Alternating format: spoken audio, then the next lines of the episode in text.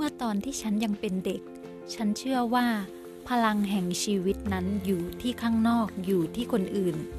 แต่ณขณะปัจจุบันนี้จึงได้เรียนรู้แล้วว่า พลังแห่งชีวิตนั้น แท้ที่จริงอยู่ภายในตัวของเราเอง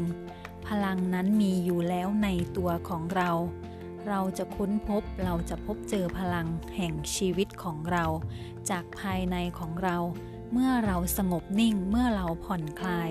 เมื่อเราได้สัมผัสกับตัวตนของเราเองที่แท้จริง เมื่อนั้นเราจะได้สัมผัสถึง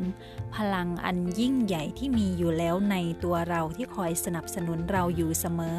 ไม่ว่าเราจะตกอยู่ในสถานการณ์ใดก็ตาม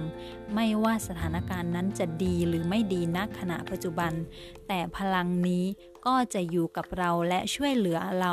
ให้ทุกอย่างคลี่คลายและเป็นไปได้ด้วยดีเสมอ